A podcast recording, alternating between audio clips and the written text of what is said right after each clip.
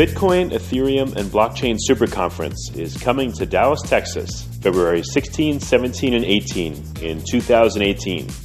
If you know of a better way to get the latest insider knowledge about crypto, to hear directly from the top minds in this field, to interact personally with 800 fellow crypto lovers, hodlers, investors, miners, traders, developers, and founders, then I'd like to hear about it.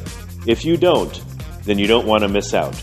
Register today for the Bitcoin, Ethereum, and Blockchain Super Conference.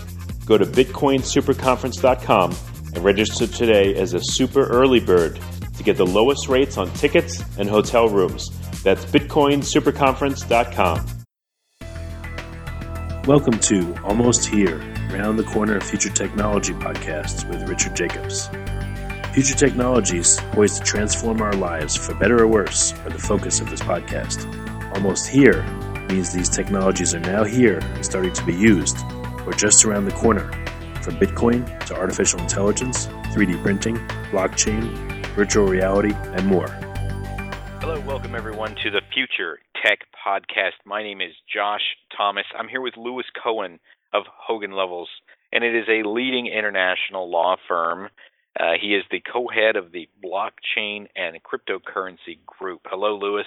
Uh, hello, Josh. How you doing? Oh, I'm fantastic. It's great to have you on here. Um, you know, I was just joking about this a second ago, but uh, we we get a lot of techie guys that talk about you know they really really dig deep into their technology and and you're coming at this from a completely different perspective uh, in the form of you know legal and compliance and so it's a it's a breath of fresh air to talk about legal and compliance for once well, well absolutely although i will say this as a lawyer in the space i think you sadly there's no getting around the techie parts because if you don't really understand them it's very hard to advise the client so you know, one of the things I really make a point of is to try and make sure I understand the the techie stuff. So when people throw it at me, I actually know what they're talking about. Yeah, yeah, that makes sense. You know, otherwise you have to fake it till you make it, and then you know, uh, who knows what they actually said. So, uh, exactly. You know, um, uh, we were uh, looking in the news here, and I know there's a lot of things that you want to unpack, but let's let's just start with the just kind of what's currently in the news, and then we'll we'll dig into a little bit about what your law firm does.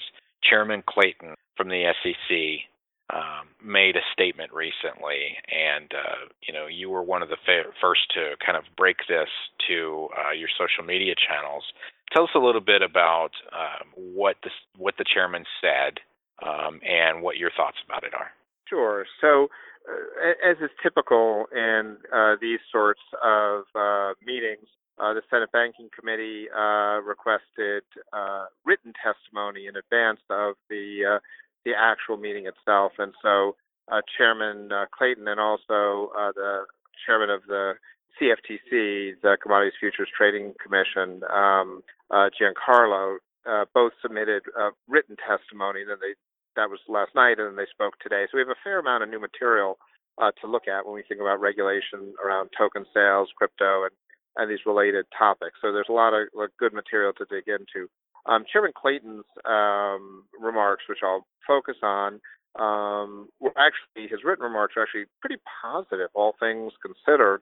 You know, his message was one I would say broadly of inclusion which is we want to see innovation in our markets, particularly in our financial markets, that the SEC as a regulatory body is very aware of the positive impact that distributed ledger technology can can bring to many sectors, and uh, so uh, very uh, positive about that. Unfortunately, when he uh, testified um, before Congress earlier today, his tone was a little bit less positive interesting. And so, you know, I, I don't want to I don't want to dissect this too much, uh, but the the written words were fairly positive. Yes, we want this innovation. The spoken words, when people are actually looking and paying attention, are are a lot more kind of status quo for what you would see in a like a mainstream media setting. Why do you think that is? That's that's right. That's that's a good uh, that's a good summary. Uh, there regulators around the world, and including here in the U.S., are struggling with exactly what tone to set uh, regarding uh, the developments that are moving very, very quickly right now, both in sort of the, the broad crypto world and specifically in fundraising through the sale of tokens. The regulators are very sensitive to the idea that, that these developments can be very positive for growth in the economy, for job creation, and for innovation. And so there continues to be concern that simply uh, uh, trying to be negative about the whole thing will not uh, be a long-term good play for for the economy for the country. At the same time, there are one has to acknowledge there's quite a lot of fraud and bad actors in uh, this space, particularly around token sales, and we've seen a number of high-profile um, enforcement actions, including most recently against AriseBank, which wasn't even a bank, and a number of others. So the so the reason I think we see this economy of communication is because regulators like the SEC are trying to to tread carefully. On the one hand, they want to warn bad actors that they are serious about regulatory enforcement. On the other hand, they don't want to scare off the many, many people innovating uh, in this space. So you're in a unique position to to speak on this uh, as an expert uh, because of your chosen career and uh, you know tell us a little bit more about uh, what your law firm does and specifically what your department does. Sure, thanks. So this is a, you know a complex and emerging area. People are using blockchain technology now to raise funds to develop new types of platforms um, that are generally speaking centralized, not always, but often, and have a very different approach to business than standard uh, early stage uh, funding that that really existed before the blockchain. At at my firm, and what I do is really try to understand what is uh, unique about these these new types of platforms that are being developed and new sorts of fundraisings, and apply 20 plus years of experience in securities laws to those innovative uh, techniques. Uh, there's quite a lot of law in the United States to look to, and our quote unquote common law system, which basically means we don't just stop at our statutes that Congress passes, but we also look at uh, judicial interpretations of all types to kind of find the law, if you will. Um, that gives us a lot of material to um, to work with, and so I believe it's those lawyers who have spent you know quite a lot of time and experience uh, in doing and advising companies in areas of like securities laws and related uh, fields that will be able to give the the best and most nuanced advice. But of course, at the same time, you do need to understand how the blockchain community works, how the crypto community works, and what these technologies are, as we were saying at the top of the podcast. So what we try and do is apply this law and to a very confusing and new type of financing structure. Uh, a uh, a large task to be sure, uh, and quite an undertaking. Um, so, w- what would you say uh, if if you were to give a uh, a best of the best and a worst of the worst that you've seen in your career? Um, you know, tell us about that, and and don't just give us the lawyery answer of it depends. no worries there. So, I mean, it's uh, kind of easy to start with the worst of the worst. We, you know, we I'm fortunate to um, to be pretty well known in the space, and so I get you know quite a lot of um, uh, initial inbound traffic of prospective clients, and a lot of them are you know really fascinating innovators uh, with with great stories, but some of them are a little more out there and. Uh, one that really made my heart sink. I, it was a cold call, and uh, my phone rang, and uh, the fellow said, "Well, I got some news for you." Said, well, what's that? I said, "Well, you're going to get work on the we're going to work on the largest token sale ever in the history of the world uh, together." I'm thinking, well, you know, it's only been about nine months. not sure that's the the biggest statement. But go ahead. All right, what you got there? He said, "Well, we're going to issue a token, and it'll be a stable token." And many people have talked about this this idea of a stable token, something that doesn't fluctuate as wildly as Bitcoin, Ether, or many of the other uh, tokens. I said, well, that's an interesting idea. How are you going to do that? So we're going to raise, I don't know, 500 billion dollars, and then we'll just manage the token to make sure it stays stable. I said, well, you're going to you can invest all that money. What are you going to do with it? I I don't know what I'm going to do with it. We'll figure out something, but I'll just manage that. I said, basically, you're going to, yes, exactly. I said, basically, what you, you're going to like see if you could get like 500 million bucks and just spend it all. He said, well, you know, spend it all is a bit aggressive. I mean, sure, we'll we'll hold on to some of it. That's the worst. That's pretty bad. Wow. That's pretty bad. Um, on the best that's, side, that's scary. and then you know, what? here's what's terrifying. scary. Here's what's even more scary about it, Lewis. Uh, if if they had the right uh, if they had the right message, they could probably get that money. They would. It's it is an overhyped market right now, and there are a lot of people who don't on you know the buy side on all sides who, who don't really understand this, and they're they're just throwing money at anything. You're right. You're, that's a it's a very astute point. So it is very scary. Uh, you know, on the other hand, we're working on some, some just amazing projects with with real you know skilled people, people in medicine, you know all kinds of fields, technology, cryptography that have long histories of uh, of innovative work and. Uh, you know that's just a thrill to get to be involved with such you know smart people and uh, you know, driving things forward. I, I can't really talk in great detail about projects that have not yet surfaced, but they involve areas like genetics, um, cybersecurity, um, as well as music industry, which we're hopefully going to transform. You know, we, we're touching just about everything along the way, and it you know gives me great pride to be involved with projects like those. Yeah, it's uh, and and where where are you based out of, Lewis? I work out of uh, New York. New York City. Okay, very good. And and that's that's definitely a, a hotbed for crypto and blockchain activity, right? It it has been. It's really interesting. Obviously, people think to Palo Alto and Silicon Valley as as the hub of of innovative finance uh, in the U.S. That of course it still plays a critical role, but you know increasingly New York has become you know a bit more relevant, and we have you know very important companies in this business, uh, companies like Digital Asset Holding, uh, like ConsenSys, uh, like Symbiont, are all based here uh, in the New York area, and uh, our threes headquarters are here. So in terms of blockchain, a lot of the, the key talent can be found right here in in NYC. So. So let's let's take a look at uh, from your perspective. I always ask this question, looking ahead to the future of the technology and in in your particular instance, the future of finance. What do you see happening in the next one year and the next five years for for the blockchain and specifically for the fundraising aspect of the ICOs and the token sales and all the regulations? From an attorney's perspective, what do you see? Of course. So, I mean, one just quick observation. Interestingly, when you say, you know, and that's a that is a very standard time frame, kind of near term, one year, long term, five years. You know, blockchain time doesn't move like that. blockchain time, the equivalent would be in the next you know, month or long term the next nine months. You know, it's Fair a very, enough. very well, different perspective. So, but no, we, I understand your know. question. I just yeah. want to make, make that observation. Yeah, well, we, that's a that's a good point. We all we we certainly know that things move fast, and in December, for instance, we would not have predicted that uh, regulations would be dropping so harshly so quickly and depressing the markets like they are.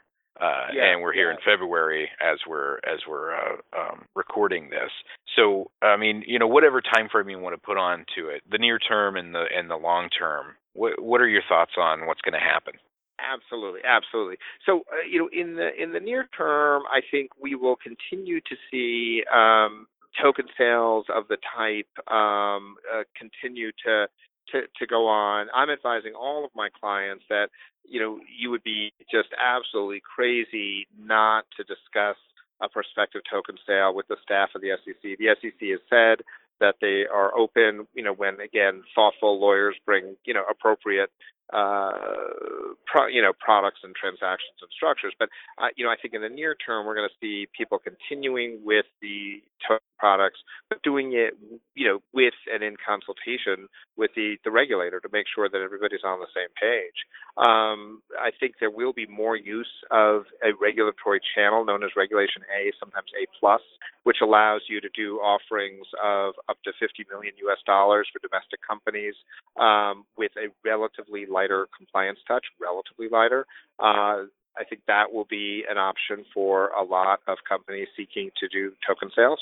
In the medium to long term, I think one of the most exciting trends is what we're loosely calling securities tokens. These are tokens that are actually not trying to do fulfill a utility function. They're tokens that are similar to to equity or debt or all the different gradients in between.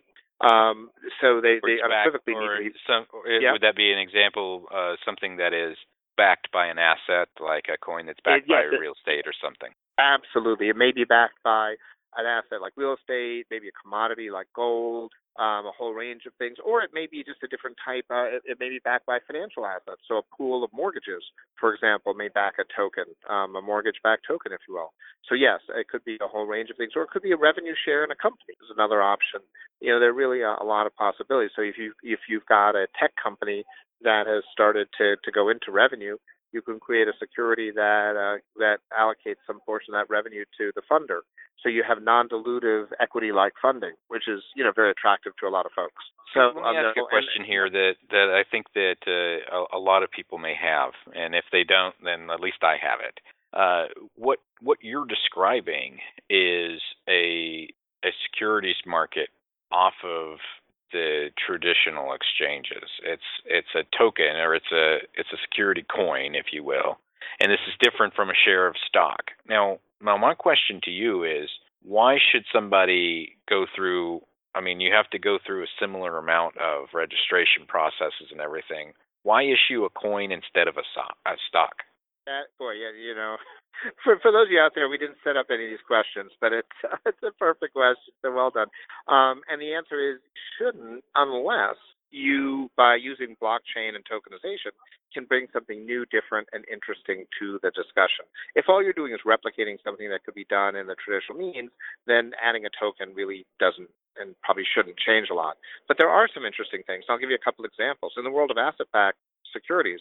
Um, you take, uh, for example, a pool of home mortgages. Let's say you know uh, about a billion dollars worth of home mortgages, and you put them into a, a, a legal entity, some sort of vehicle, a trust, whatever it may be. And when the underlying borrowers or or, or mortgagors uh, are, are making their payments, those payments kind of filter through a quote unquote waterfall, which is just a set of rules that allocate who gets which first and who gets which second, third, fourth, and fifth. And uh, that's all right now done manually pursuant to written words in agreement, but um, in an agreement.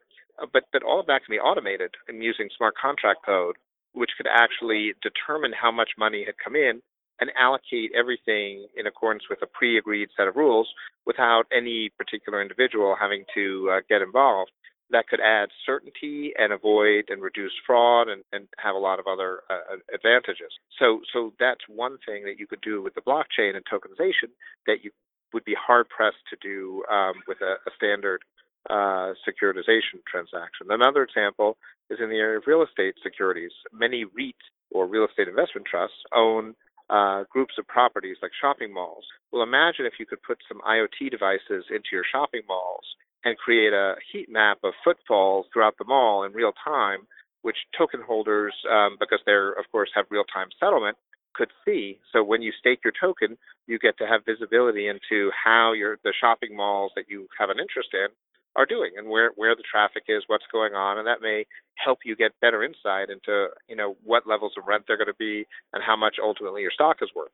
So that would be an example of adding a new functionality to a traditional security that could really change the game in terms of how an investor would would look at their investment. Let me let me ask a, a macro question here going back to your uh, mortgage example, um, and there's this waterfall, and the smart contract decides, you know, who gets the payments. I kind of understand that, and and I I would think that the the rest of the people listening to this will probably kind of understand that, and we don't need to understand it any more than that. But but uh, one thing that I know that we all understand is the housing crash of 2008. Uh, Michael Lewis wrote a book called The Big Short turned into a movie, yep. which is really good, and everybody should watch it. It's like it should be required, uh, you know, as U.S. history class or something. But absolutely. Uh, what they were doing is they were, you know, they were chopping up all of these uh, sold mortgages over and over and over again, and that was kind of creating a mess. And nobody was really paying attention to the mess, and there wasn't any real good tracking. Just on a macro level, could smart contracts in that application that you just mentioned. Could they prevent that problem from happening again? Potentially, yes. I mean, they're, smart contracts are an incredibly flexible tool that allow you to do almost anything that you could program with a computer. You could do with smart contracts. In particular, one of the things that really was a key driver of the housing crisis was people leveraging their unrealized gains in their homes. So so people might have purchased a home for three hundred and fifty thousand dollars, and you know some years later an appraiser comes along and tells them it's worth six hundred thousand dollars, and they say, "Gosh, I I deserve a vacation, I deserve a new car, I deserve this and that and the other thing." And they spend all the money, but they they never really had it because they had unrealized gains. They never sold their house for that six hundred thousand. Someone just told them it's worth. It. and they borrowed that money. When, of course, housing prices came down, they had no way of repaying those loans, and that led to the cascading debt crisis that ultimately you know took down Lehman Brothers and you know a number of other uh, companies. Smart contracts, in theory, could be used to limit the ability to um, borrow against unrealized gains or otherwise provide regulatory speed bumps to some of the bad practices that occurred uh, back in 2005, 6, and 7 when the market was boiling over. So it's really just a function of how you use them. But it's a very flexible tool, and there are you know a lot of things like you know the examples I just gave that that could be done or could have um, prevented you know potentially the crisis if if one had known. The problem wasn't really the technology. The problem is no one saw it coming. I think there, were even to be very frank, even if you didn't use such cool technology, you, you know, if you didn't, do, people just didn't do anything, and so they didn't really try. So it's, uh, but if you knew, smart contracts could have helped. Yeah, interesting stuff. Lewis Cohen from Hogan Lovells. Hogan Lovells. There we go. Thanks very much for joining us. Any any final thoughts before we wrap here?